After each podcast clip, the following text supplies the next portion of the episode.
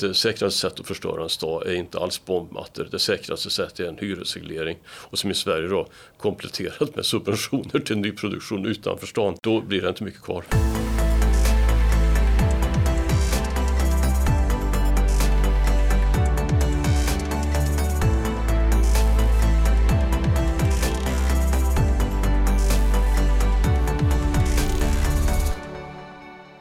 Jan Jarnmark är författare, föreläsare och docent i ekonomisk historia. Han är aktuell med boken Övergivna platser, finalen. En berättelse om hur Sverige förändrats och en beskrivning av det Schumpeter beskrev som kreativ förstörelse. Ett ämne han har skrivit om många gånger tidigare. Jan Jarnmark har också skrivit Den industripolitiska återvändsgränden tillsammans med Christian Sandström om statlig industripolitik och staten som riskkapitalist samt Göteborg, staden som blev en räknesnurra och de två sista för skattebetalarna. Varmt välkommen till Uppskattat Jan. Tack.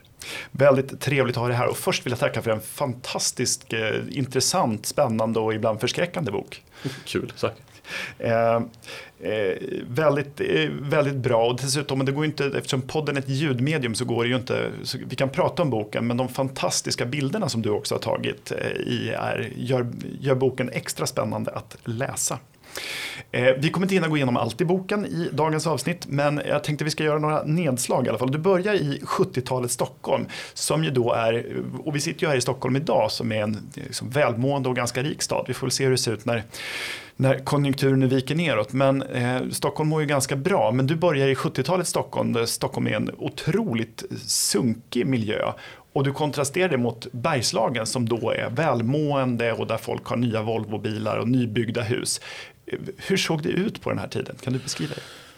Ja, nej, men jag, jag kom ju från den tiden. Jag var ju tonåring i den tiden och, och nu hamnade jag i Göteborg då, men det var ju samma bild egentligen. Man var i Stockholm också. Men det, det var ju en stad, Stockholm, där innerstan innanför tullarna hade tappat halva befolkningen sedan 1945. Den var nere på 225 000 ungefär, vilket kan jämföras idag med 400 nästan. Det, det var en oerhörd nedgångsperiod. Husen förföll ju. Det var rappningar som föll ner. Stockholm blev husen kvar. I Göteborg revs de ju. Vi blev ju av med åtta stadsdelar. Annedal, Landala, Nordostpassagen och så vidare. Eller en mindre stad som Karlstad som jag växte upp i. Det var samma sak där. Det var rivningstomter, det var förfallna hus. Det var ett oerhört förfall. Och det var ju resultatet av hyresregleringen. Hyresregleringen hade införts 1942. Sen hade hyrorna legat still i 30 år. Och, och det hade gjort att det gick ju inte att underhålla husen. En annan effekt var ju att de som hade de här ständigt allt billigare hyrorna, ja, de flyttade ju inte. Och, och inget ont i att vara pensionär eller någonting sånt där men det gjorde ju att befolkningen då, i en innerstad som i Stockholm. Det var inte bara att det var väldigt få människor kvar utan det var övervägande till en mycket stor del pensionärer. Mm. Barn fanns nästan inte. Barnfamiljer. Menar, man betraktades ju fortfarande som jag när jag tidigt 90-tal bestämde mig för att stanna kvar i Göteborgs innerstad och köpa en lägenhet. Man betraktades ju då fortfarande som nästan suspekt om man inte flyttade till Lidingö eller Kungsbacka. Det, det, därför att dessa städer var så trasiga, förfallna, befolkade av pensionärer, A-lagare. det var en helt annan, det går inte att föreställa sig idag nästan. Smuts, man ser det ibland på sådana gamla filmer. Jag tror att en av de första Jönssonligan-filmerna så ser man hur nedklottrat och sjavigt och eh, liksom, ja, fasader som har, har krackelerat och som ingen har gjort någonting åt. Och så där. Det var ris, sunkigt. Ja, nej, men det är ju så, som i Stockholm då pågick de här rivningarna in i stan, klara rivningar och så vidare. Och, och när de var klara med det här, den delen som sträckte sig vid Brunkebergs torg det var ju idén att de skulle bygga ett hotell med tusen rum. Det fanns ju inga marknader eller någonting. Det var ju tomt. Det var ju den berömda Riksgropen. Där Albert Aronsson som hade blivit kommunstyrelsens ordförande 1971. Man skämtade om att man kunde göra pulkabacka utav hela området. Det, det, och det stod ju sen i flera år innan detta lyckades bebygga. Därför att konjunkturen var så svag. Men framför allt att det var en sån svag innerstad. Var du smart då så byggde du ju som Kamprad. Du byggde ditt nya möbelvaruhus nere i Kungens Kurva. Därför att det var ju där som marknaden och de unga människorna fanns. Nej, det här var ju en kriszon, en krigszon nästan. Ja, och, och det är inte bara en, en hyresreglering då från 1942, den har vi ju delvis kvar idag, även om det var, har varit ännu värre. Men vi hade också en reglering på, eh, även på bostadsrätter och villor. Va? Ja, ja, och, och det hade ju lindrats då en aning runt 1970 och framförallt slog det på villamarknaden då, som helt plötsligt var avreglerad. Och det fantastiska med villamarknaden var ju att den var både subventionerad där på 1970-talet så du fick låna som villägare pengar av staten för knappt 5% Inflationen var 10 och, och dina lån då på 5 ja, de var ju också avdragsgilla. Och eftersom de var avdragsgilla till 100 på den tiden så var ju Folk säger att räntorna är billiga idag. På den tiden var ju den reala räntan som en villaköpare betalade 1,5-2 procent. Alltså det, det var inte sant hur billigt det var. och dessutom var det, eftersom det var avdrag och väldigt höga marginalskatter, ja. så var det enda man kunde göra med pengarna. Ja. Om man hade, om man hade ja. någon slags inkomst så var det enda du kunde göra var att köpa en villa och sen bygga ut eller renovera eller köpa något ännu dyrare för att allt annat skattades bort. Ja, och alltihopa var dessutom helt fullständigt perverterat. Så att, om du då byggde nytt i Bålsta då fick du de här oerhört billiga lånen på 5 Om du däremot köpte en begagnad villa i Bromma då var du tvungen att låna till marknadsränta. Så att därför var det ju billigare alltid att bygga Bygg. nytt. Och, och ja, det fick ju så effekter förstås sen på 90-talet när du tog bort subventionerna. Att det gick upp mycket, mycket mer i Bromma och när då bostadsrättsmarknaden kom tillbaks på allvar så fick ju en enorm effekt utav att ju närmre stan du kom desto mer steg priserna och så vidare. Det, det, egentligen, det är väl som jag hävdar att det var Gunnar Myrdal som sa det. Och någon som sa Assar Lindbäck, men jag är rätt säker på att det var Gunnar Myrdal. Mm. Att det säkraste sättet att förstöra en stad är inte alls bombmattor. Det säkraste sättet är en hyresreglering. Och som i Sverige då kompletterat med subventioner till nyproduktion utanför stan. Ja. Då blir det inte mycket kvar. Nej, och, och, med god vilja då så försökte man eh, skapa billiga hyresrätter och, och billiga hus. Och, det, det, och effekten blev en fullkomligt snedvriden ekonomi. Totalt. Men, men du kontrasterar det här med Bergslagen där det faktiskt händer fantastiska saker. Medan Stockholm är grått och sunkigt och nedklottrat och, och, och det är narkomaner överallt så, så händer det spännande saker i Bergslagen. Det som idag skildras i reportage om liksom utslagen landsbygd, där händer det spännande saker istället. Ja, Bergslagen har ju då, eller Bruks-Sverige har ju haft en fantastisk tid på 1950 och en bit in på 60-talet. Därför att det, där har ju då, i motsats till vad alla trodde, så får du en fantastisk konjunktur efter kriget, en exportkonjunktur. Och, och där har ju Sverige, vi ligger precis rätt. Eh, dels har krigertiden medfört stora investeringar. Dels har du sen under kriget fortsatt med det här och byggt upp den tunga industrin. Och sen får du ett Europa då som skriker efter precis den typen utav investeringsvaror som Sverige tillverkar. Och, och 50-talet blir fantastiskt, en bit på 60-talet är också lysande. Sen börjar det skaka. Så, så det är en sorts brittsommar sent 60 tidigt 70-tal. Men fortfarande så lever det ju i Bergslagen. Och när jag skrev den där inledningen då tänkte jag på Hällefors faktiskt. Mm. Där finns de här villaområdena från 1971, 72, 73. De som byggdes överallt med de här subventionerna. Och då, de är en sorts, idag är det där bland Sveriges allra billigaste villor. Du kan köpa fem kvarter, du kan köpa ett helt villaområde i, i Hällefors för samma pris som en stor lägenhet på Östermalm. Alltså det, och det jag har tänkt på det är att det där sammanfattar det här landets förändring på ett sånt otroligt bra sätt. Ja, på 50 år. Det är de här, ett sånt hus jag är uppvuxen i fast då i Flen, en, en mexitegelvilla va? Ja. Ja. ja. Och för de lyssnare som inte vet vad det är, det är ett vitt, vitt tegel som, som var oerhört populärt i slutet på 60 och början på 70-talet. Så den byggdes det ingenting efter 75 med mexitegel tror jag. Det kallas för gruppbyggda småhus där det slängde ut en sån här matta med 100 eller 200 eller 500. Och Exakt likadana hus. Ja, ja, subventionerade lån. Alla slet åt dem. Japp. Japp, nej. Men sen skiftar och varför skiftar det då? Vad, vad händer när, när det skift, fokus skiftar då från välmående i Bergslagen till kast Stockholm och så blir det precis tvärtom istället. Vad är det som händer där? Ja, tar du Bergslagen så är det ju att konjunktur, eller strukturen är det snarare egentligen förändras. Du får en ny konkurrens, den kommer ifrån Japan, den kommer ifrån Tyskland. Alltså, jag har gjort den där jämförelsen med, med London-OS 1948 när mm. Sverige då blev nästan bästa nation, tvåa efter USA. Och, och, det är ju fantastiskt om Ända fram till man betänker att Tyskland fick inte vara med, Japan fick inte vara med, ryssarna hade bestämt sig för att de inte ville vara med och de europeiska länderna hade fått sina 25-åringar slaktade på slagfälten. Och, och, det är klart att då är det lätt att vara lite splendid isolation. Det som händer är ju att konkurrensen kommer tillbaks vare sig det är sport eller i, i industri och, och när den kommer tillbaks industriellt när japanerna kommer där, när tyskarna bygger upp igen, men då har man en oerhörd, alltså det, det är den absolut nyaste teknologin och, och vad gäller, speciellt vad gäller basindustri som stål och så vidare så är inte klassisk bergslagsindustri längre konkurrenskraftig runt 1970. Ja, I Stockholm där, där kapitalmarknaden nu är hårdreglerad och du har en börs där enligt Mats Kviberg så sitter man och läser porrtidningar mest i, i hans memoarer. Eh, helt plötsligt så lever kapitalmarknaden upp. Och då finns det ju ett objekt att investera i, eller att splittra upp. Och det är de där gamla bruksföretagen som finns runt om i Sverige. I södra Norrland, i, i Bergslagen, i Halland. Halland har ju med som det allra första exemplet av det. Och de är spekulationsobjekt. Och, och, när de blir det, och det, det är inte mycket att säga om, då kommer enorma förmögenheter att frigöras de kommer ut på marknaden och människor som Thomas Fischer, Erik Penser, Anders Wall, alla de här namnen som definierar moderna Stockholm. Det kommer igång. Jan Stenbeck som är mannen när Fagersta splittras upp. Och i Bergslagen så blir verksamheter kvar.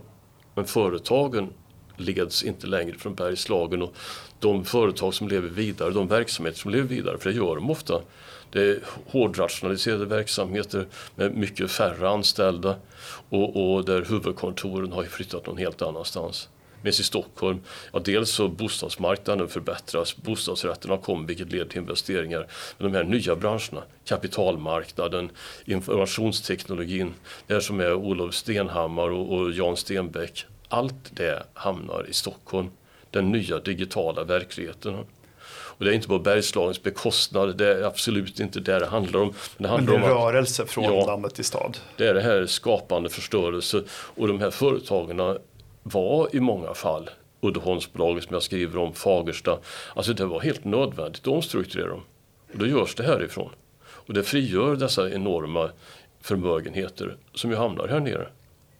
Just det. Och du, eh, ett av de här eh, liksom riktigt deprimerande exemplen eh, är ju Strossa som du skriver om i början. Va, vad hände där? Ja, det, det, är precis där när, när det är som allra mest London-OS industriellt 1958, 59, 60, 50-talet har varit för, och, och Grängesbergsbolaget har blivit utlöst av staten från LKAB och de är flush with cash, de har så mycket pengar så att det, det sprutar och hörna på dem. Och det här Strossa då, ska de då investera i för att och, kompensera för malmen som de har, ja, Kiruna-malmen egentligen. Och där finns det då välkänt malmfyndigheter som har 30-procentigt järninnehåll. Man, man, har försökt flera gånger att bryta den men så fort konjunkturen har så har man lagt ner. Nu ska de börja om med Stråssa. Det, det är en miljardinvestering i dagens penningvärde. Det var en av de absolut största svenska industriinvesterarna runt 59, 60, 61. Och det är nog inte många dagar av lönsamhet, om ens någon. Eh, malmen är, för, malmen är alldeles för lågvärdig. Man börjar precis här bryta malm på allvar i Australien. Och, och jag träffar ju den allra sista gruvfogden i en av Stenbergs gruvor uppe i Bergslagen. Han berättade om hur man fick rapporter sent 50-tal, tidigt 60-tal om att till Oxelösund kom det in fartyg som hade med sig lika mycket malm som man klarar av att bryta i en Bergslagsgruva på ett år. Mm. Alltså det är en konkurrens som är... Och Stråssa, nytt effektivt, det hjälper ingenstans.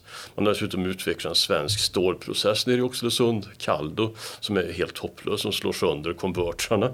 Det, det, är svenskt och det är hemmagjort och det, är, det går inte på en enda cylinder någonstans. Alltså, efter 20 år får det läggas ner och sen blir det stående där uppe. Just det, och, och idag så är det ett centrum för lajvande och paintball-entusiaster. Ja, det är lite skapande förstörelse. Ja. När jag var där första gången så var det ju en svensk live-ledare som såg det där och insåg att det här är det perfekta stället att leka varulvar och kärnvapenkrig. Och nu har det blivit ett rejält centrum, det här Batalj som de heter då, de, de, de, har ju en fullskalig verksamhet där. Ja, det är häftigt. Och, det, och på bilderna ser man, eh, ser man ju, det, det är ju verkligen dystopiskt när man ser de här bilderna. Det ser verkligen ut, det är ett, ett spök liksom spökbyggnad och ett spöklandskap. Ja, det, det, det är ett makalöst ställe. Ja.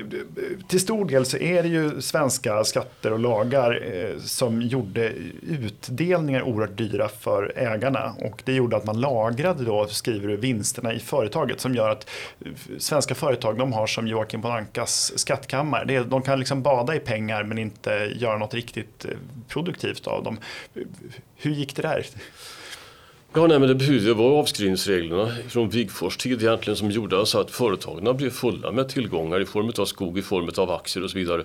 Dela ut pengarna var dubbelbeskattning och trippelbeskattning. Så företagen blev kassavarv.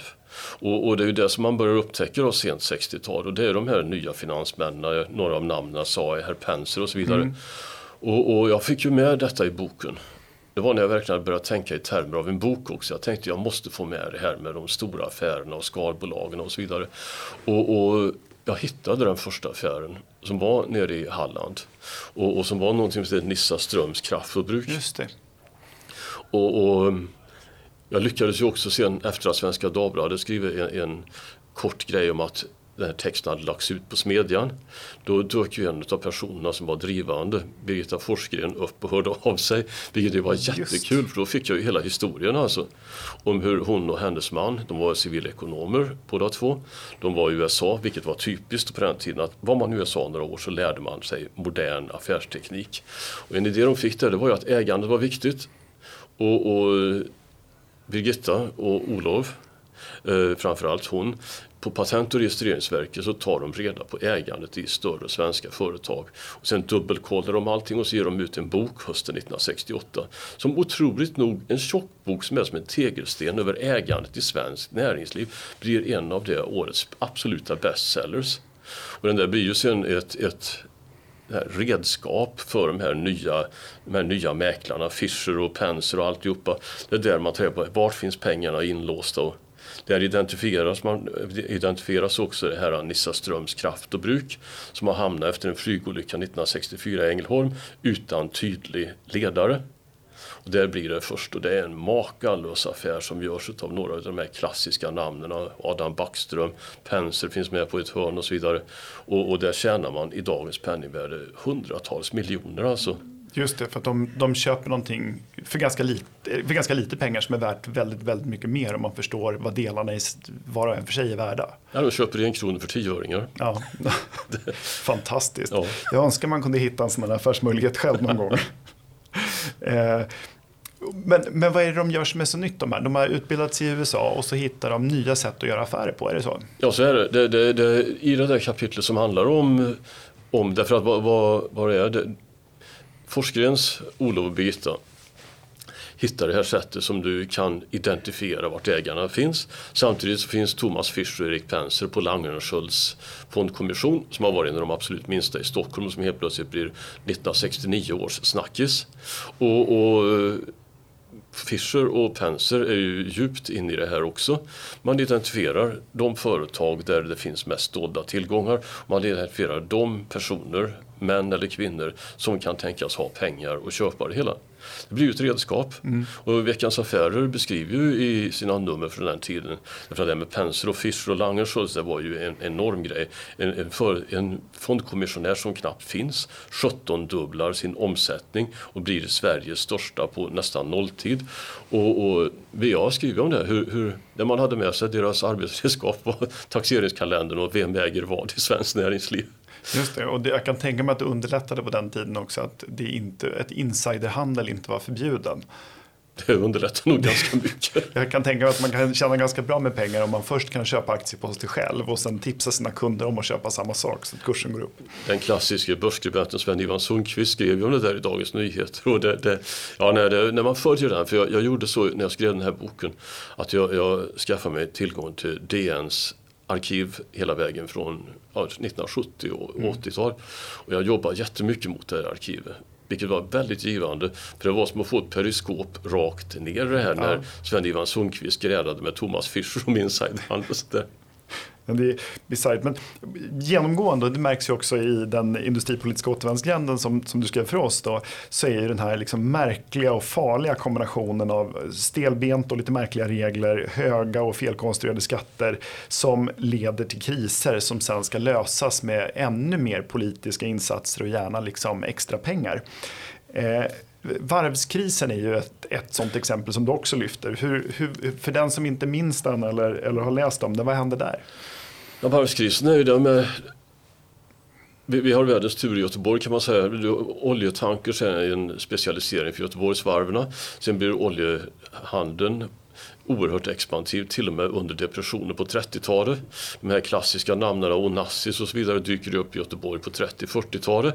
Och, och, det är ett fall av London-OS, eh, det är ett 50-tal när de här varven i Göteborg går som och, och man gör investeringen Arendal där sent 50-tal som är motsvarande nästan Stråssa fast den går bättre under en period. Men, men vi är ju inte ensamma om detta. Japanerna gör ju någonting helt nytt där. De börjar ta in marm, högvärdig marm från Australien, högvärdig koks ifrån, korg ifrån Australien och sen direkt där vid de stålverken som man bygger så kommer det ett varv, så kommer det en bilfabrik och, och de är så extremt högproduktiva. Det pratar man om redan 63-64 att japanerna hade gjort någonting som fick alla att häpna. Då hårdnade konkurrensen Varven började gå dåligt redan 67-68. Eh, påtagligt också hur man gör utredningar där och kommer fram till att ja, det här kunde Japan göra men nej, Sydkorea finns inga möjligheter. det visar sig att man tar väldigt fel. Det gör att man underskattar konkurrensen också. Man investerar sig framåt 73-74. Då kommer oljekrisen dessutom vilket minskar efterfrågan på de här oljetankersna. Och, och, då bestämmer man sig för att försöka investera sig igenom det här, hur stora subventionerna blir till slut dagens penningvärde, om det är 20, 30, 40 ja. eller 80 miljarder. Det, det... Enorma summor man plöjer ner för att hålla varvsnäringen under armarna. Och det stannar ju inte där, för när man till slut har gett upp då, då släpper du loss investeringsfonderna för Saab och Volvo och så bygger du två bilfabriker som är dödsdömda istället. Just det, som ju också är, som tar upp boken som är, som är så otroligt Vi kan komma tillbaka till, till, det alldeles strax. Men det som är intressant om man ska vara lite mer glad och positiv så har ju eh, det här Eriksberg Lindholmen utanför Göteborg, eller i Göteborg får man väl säga, eh, är ju idag eh, mycket mer livskraftiga än de någonsin var under varvstiden. Ja, och det är ett jättebra exempel här med skapande förstörelse och jag är ju optimist. Alltså, mm. Saker och ting åldras och de försvinner och det viktiga är att man röjer väg för någonting nytt. Och det är det jag tycker kan vara bekymmersamt med andra delar av Sverige, Bergslagen och så vidare. Att man har varit så dålig på att röja väg för något nytt, att det destruktiva element har blivit så dominerande. Och det måste vi hantera i Sverige, tänker jag, under 20 och 30-talen. Men Eriksberg, Lindholmen, är det ju idag sysselsätter många fler än på varvstiden. Mm. Och dessutom också tiotusentals bostäder och skyskrapor som byggs. Det är ju ett superdynamiskt område när man, när man är där och besöker. Det är ju super, superhäftigt. Och det börjar med att Ericsson flyttar dit va? Ja, det, är Lindholmen är övningsområde för brandkåren i Göteborg. De håller på att bränna ner gamla silos och sånt där. Och, och sen Ericsson då i den mobila revolutionen sent 90-tal behöver nya kontorsutrymmen. Och de pekar på områden i Mölndal men säger att ja, Lindholmen skulle också vara väldigt bra. Där gör verkligen Göran Johansson i Göteborg någonting bra också. Där, där du passerar den kommunala byråkratin på ett sätt som är föredömligt. Och du får in Ericsson och, och, när Ericsson sen mattas av då kommer de här nya IT-bolagen och konsultbolagen och sen börjar då digitaliseringen och elektrifieringen av fordonsindustrin.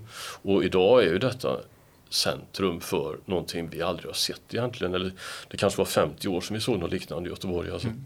Och det är ingen som gråter över att varven är borta när man ser den, den eh, teknik, eh, teknikkluster som ligger där idag. Alltså nu, nu, är ju de allra flesta av de som minns varven, det, det är länge sedan varven försvann. Mm. Det sista som försvann var ju reparationsvarvet.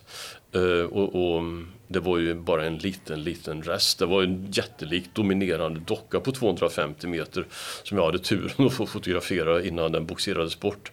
Men det var ju inte mer än något hundratal arbetsplatser mot slutet. Alltså det, Ja, och idag är det som sagt en, en mycket dynamisk eh, miljö. Ser du några liknande exempel idag där vi eh, håller nya näringar eller gamla nya näringar under armarna och där vi riskerar att göra samma typer av fel? Det är alltid svårt att säga om framtiden. Men...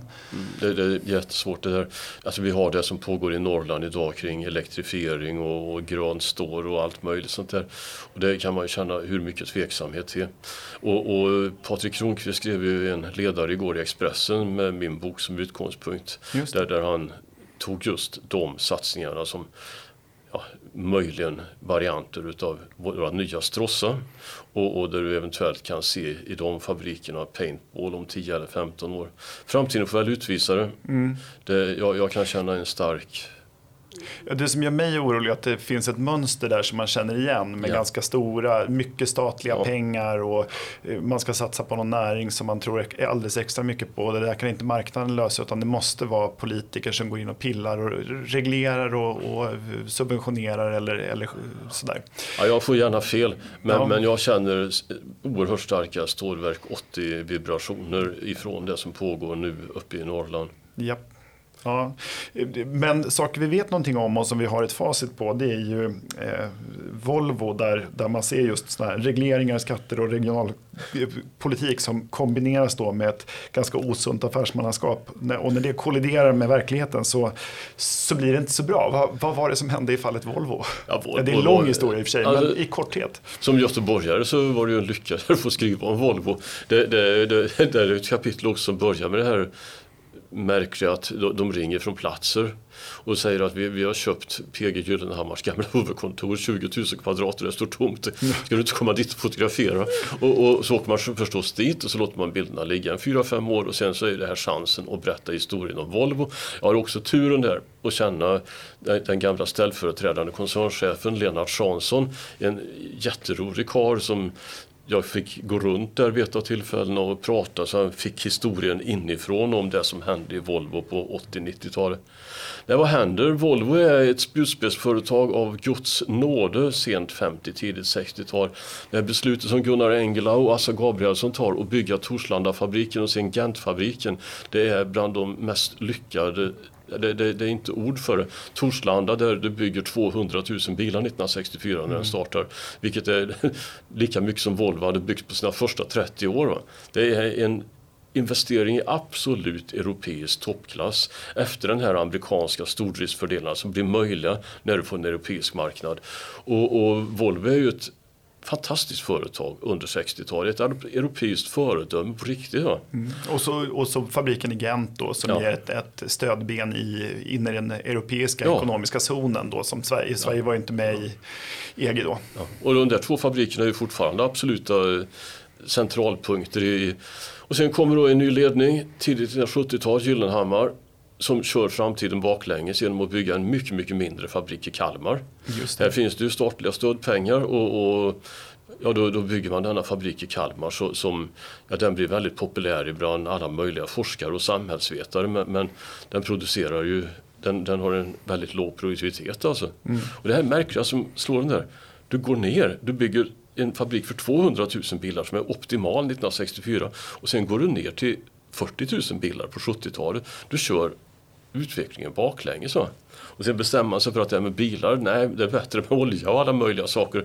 Vi kan investera i Ramlösa och sill och allt med. Vi ska bli ett japanskt handelshus. Mm. Och sen, så, sen är det statliga frisläpp, men vi ska naturligtvis vara sociala också hjälpa till att bygga en, ytterligare en för liten bilfabrik i Uddevalla. Och till slut så, så sent 80, tidigt 90-tal när den här stora omläggningen kommer utav politiken i Sverige, när vi inte fortsatt, kan fortsätta att devalvera oss fram för att klara den låga produktiviteten, ja då blöder ju Volvo stenhårt. Och då får du, ja då, då är det bara som Lennart Jansson sa vid ett tillfälle med mig, jag har lagt ner fler fabriker än någon annan. då, då, då, då måste de här fabrikerna rensas bort. Det kommer att vara ett starkt motstånd bland många. Men som Lennart sa till mig att efteråt när han då hade lagt ner, när man hade lagt ner Kalmar och Uddevalla och effektivisera Torslanda. Man tar in japaner från Mitsubishi också, det går över till lean production och, och då bygger du fler bilar i Torslanda med 5000 färre anställda. Ah. Och det var ju liksom ett faktum som ingen kunde förneka och då är Volvo konkurrenskraftigt igen. Ja. Mm. Men det är ett sorgligt fall det där. Det är ju hur du börjar köra verkligheten baklänges.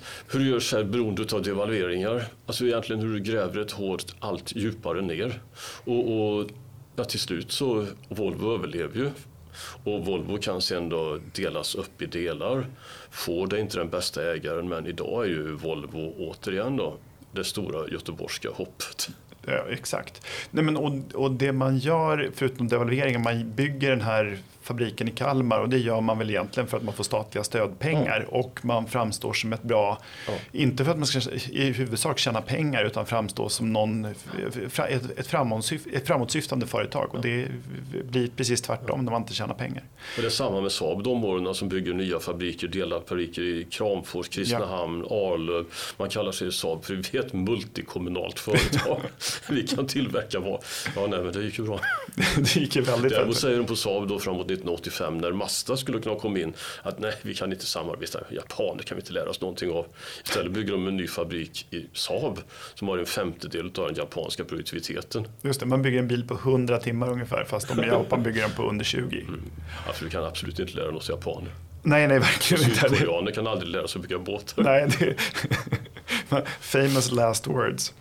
Eh, men, men kan det inte finnas någonting, för ganska ofta så handlar det här om inte minst då från politiskt håll, att man vill hålla liv i en bygd som håller på att avfolkas. Vi ser den typen av diskussioner idag. Det är ganska ofta reportage då från bortglömda landsdelar och sådär där man säger att här måste vi liksom hjälpa till och investera. Finns det inte, kan man inte ha förståelse för att man från politiskt håll vill, vill hålla liv i det här? Den här kreativa förstörelsen som, som Schumpeter myntade, den är ju ganska obehaglig när man är med om den man kan ha en djupaste förståelse för det.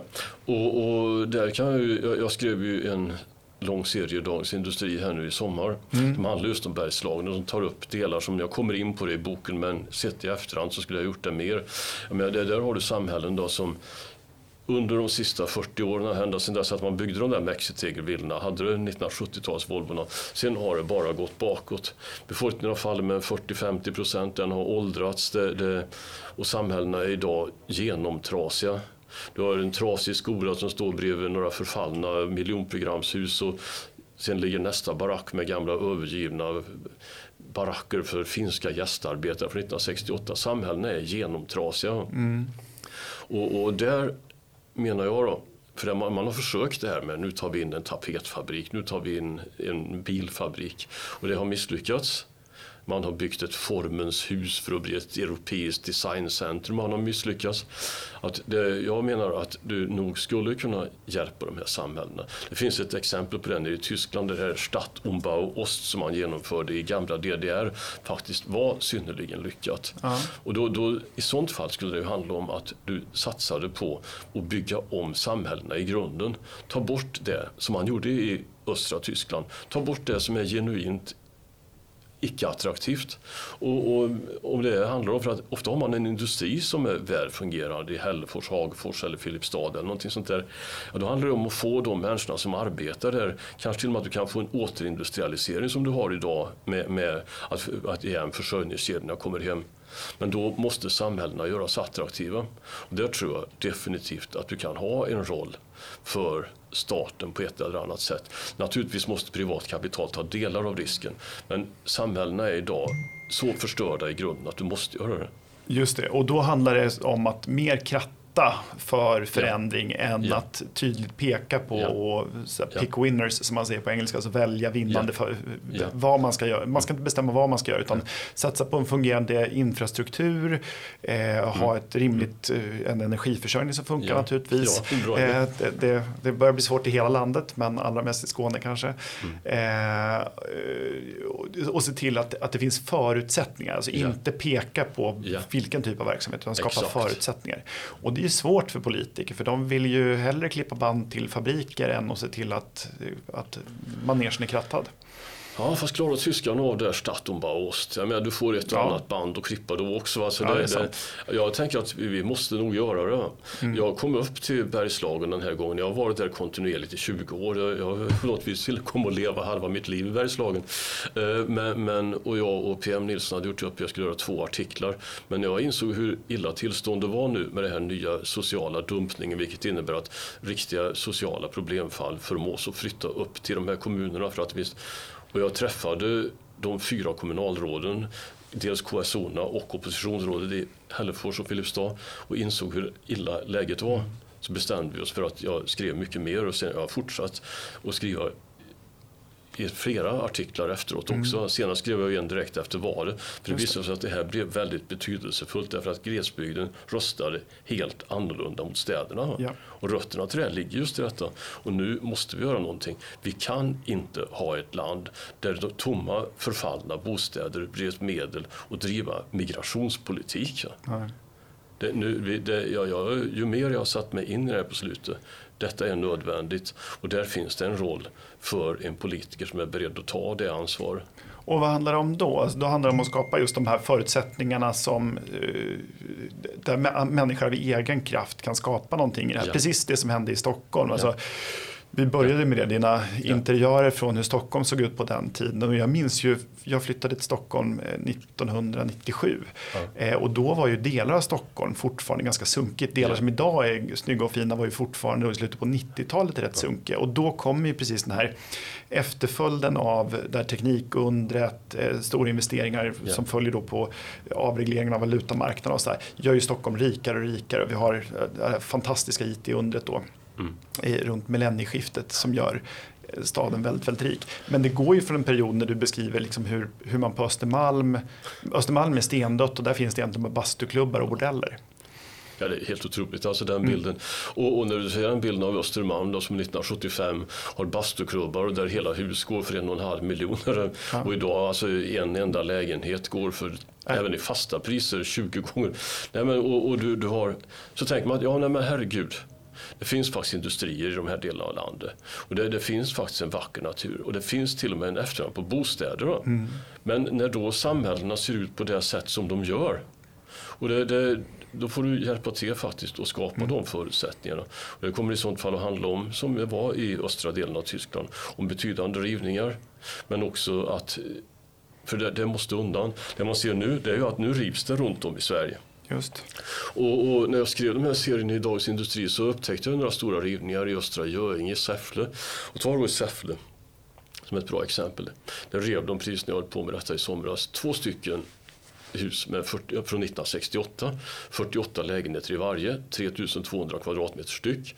De hade gjort ett försök av den här kommunen att vi kanske skulle sälja ett av dem. De fick ett bud på 5 miljoner för ett sånt hus. Och det är ju lätt att inse vad den som tänkte köpa det huset hade för avsikt att göra. Jag skulle säga att det är väldigt bra att kommunen tog den kostnaden och riva huset. Mm. Men som det blir nu så blir det en styckevis och delt. Det finns ingen sammanhållen plan för det här. Och det kommer att finnas kommuner ändå som börjar räkna räkna på att kan vi inte göra som de sa i Värmland för fem sex år sedan att i Filipstad har de gjort affärer på de tomma lägenheterna. Ja. Det kommer att finnas det där. Vi behöver en sammanhållen plan för den här samhällskrympningen och den samhällskrympningen som sen kan leda till en samhällsutveckling. Just det, för det finns ju mycket som talar för, inte minst nu har vi sett under pandemin och eh, när Evergreen strandade i eh, Panamakanalen. Va? Mm. Så, så eh, när produktionskedjorna krossades så fanns det ett behov av produktion på hemmaplan. Det är idag också både kvalitativt att bygga i Sverige och inte så himla mycket dyrare i andra delar av världen. Och framförallt är det då en säkrare produktion. Så man kan ju förvänta sig att vi får en, en ny industrialisering av Sverige kanske. Ja, jag tror att den, den pågår redan. Det är som min kompis PM Nilsson brukar säga att du, du har det här med industrirobotar som idag är väldigt billiga. Och sen har, jag har flera bekanta som är industrialister som har enheter till exempel i Torsby och Årgäng och de är ju mer än nöjda med det här. Mm. Eh, min band som har en anläggning i Torsby de utvidgade den nyss till jag tror den dubbla kapaciteten. Jag såg det första gången när jag gjorde ett jobb för ett företag som heter Axelent nere i, i Gislaved. Och Först när man tänkte men det här är ju en okomplicerad produkt. Sen satte jag mig in i logiken och man såg att nej men herregud, det är oerhört logiskt att den här produkten finns i Sverige. Därför att det kortar ledtiderna, det gör saker och ting så mycket effektivare. Och det där pågår runt om. Men om det då kommer till en kommun i Bergslagen där centrumet ser ut som att Alltså, som, som någon sa som försökte röja upp i Deje mm. för 20 år sedan. Som han sa att det såg ut som Dresden 1945. Ja. det, det, det, är inte attraktivt. Nej. Man måste göra samhällena snyggare helt enkelt. Ja. Mer livable som de säger i England. Mm. Ja, nej, det, finns mycket mer att nämna i, i, din bok, men jag tror inte att vi hinner det idag. Eh, däremot så undrar jag, ser vi, finns det en risk eller en chans för att vi ser samma eh, förskjutning då som skedde från Eh, landsbygd till stad, att den går tillbaka igen? Att vi ser en utflyttning från storstäderna och Stockholm till, till landsbygden? Eller kan de här två, kan, kan städer och landet växa samtidigt? Nu ska vi ju inte vara så... Jag tänker att nog katten kan vi lära av varann och, och, växa tillsammans och så vidare. Det som blev här det var ju att städerna växte och, och landsbygden tappade och tappade och tappade. Och, och jag skulle också till och med sträcka mig till att städerna kan knappast fortsätta att växa om du inte har en dynamisk verksamhet. Det, det måste vara ett, det låter som en gammal centerpartist mm. nu, där hela landet lever. Mm. Och det har vi tyvärr inte haft sedan 80-talet. Och det, det, är dags att gå tillbaka dit igen på något sätt. Mm. Ja, och där båda, det både land och stad ja. växer och klarar sig bra. Det finns ingen, eh, den ena lever på den andras bekostnad utan att det båda går framåt. Ja men så är det, så mm. måste det vara. Mm. Eh, ja, jag tycker att det här var, det var en otroligt intressant och spännande bok. Som sagt, ibland skrattar jag när jag läser därför att det är lustigt och det är mycket välformulerat. Eh, och ibland är det direkt deprimerande, framförallt när man kontrasterar då med bilderna som är i ganska många fall eh, ödesmättade får man säga. Stort tack för att du kom hit och gästade oss Jan. Och den bok du har skrivit den finns på Timbros hemsida eh, Eh, att köpa. Den finns eh, där på Smedjan som är Timbros nättidning så finns också flera av dina reportage som delvis tas upp i böckerna. Eh, och sen finns dina eh, krönikor som du har skrivit på DIs ledarsida. Eh, fullt sökbara. Det rekommenderar jag varmt. Eh, de två Rapporter som jag nämnde som du har skrivit till oss, Göteborgsstaden som är en räknesnurra och den industripolitiska återvändsgränden. De finns på skattebetalarna.se SE. Och sen så vill jag också tipsa om den här Facebookgruppen som är inspirerad av dina böcker som heter just Övergivna platser och som har väldigt, väldigt många följare. Och Jan Jörnmarks bok lanseras imorgon den 6 oktober på Café Opera av Timbro. Jag tror att det eventuellt fortfarande kan gå att anmäla sig och gör i så fall det eh, via Timbros hemsida eller Facebook. Stort tack för att du kom hit. Tack. Och tack för att du har lyssnat på Uppskattat. Det är en podcast från Skattebetalarnas förening. Vi arbetar för låga och rättvisa skatter, rättssäkerhet för skattskyldiga och minskat slöseri med skattepengar. Vi bildar opinion och folkbildar i skattefrågan. Och vi lever som vi lär och tar bara emot frivilliga bidrag. Uppskattar du podden och vill medverka till att Sverige blir ett land med minskat slöseri och rimligare skatter så stödjer du enklast genom att bli medlem. Läs mer och bli medlem på www.skattebetalarna.se bli medlem. Tipsa också gärna med andra, andra om Uppskattat och betygsätt oss gärna i din poddlyssningstjänst och då gärna högt. Till nästa vecka, ha det så bra!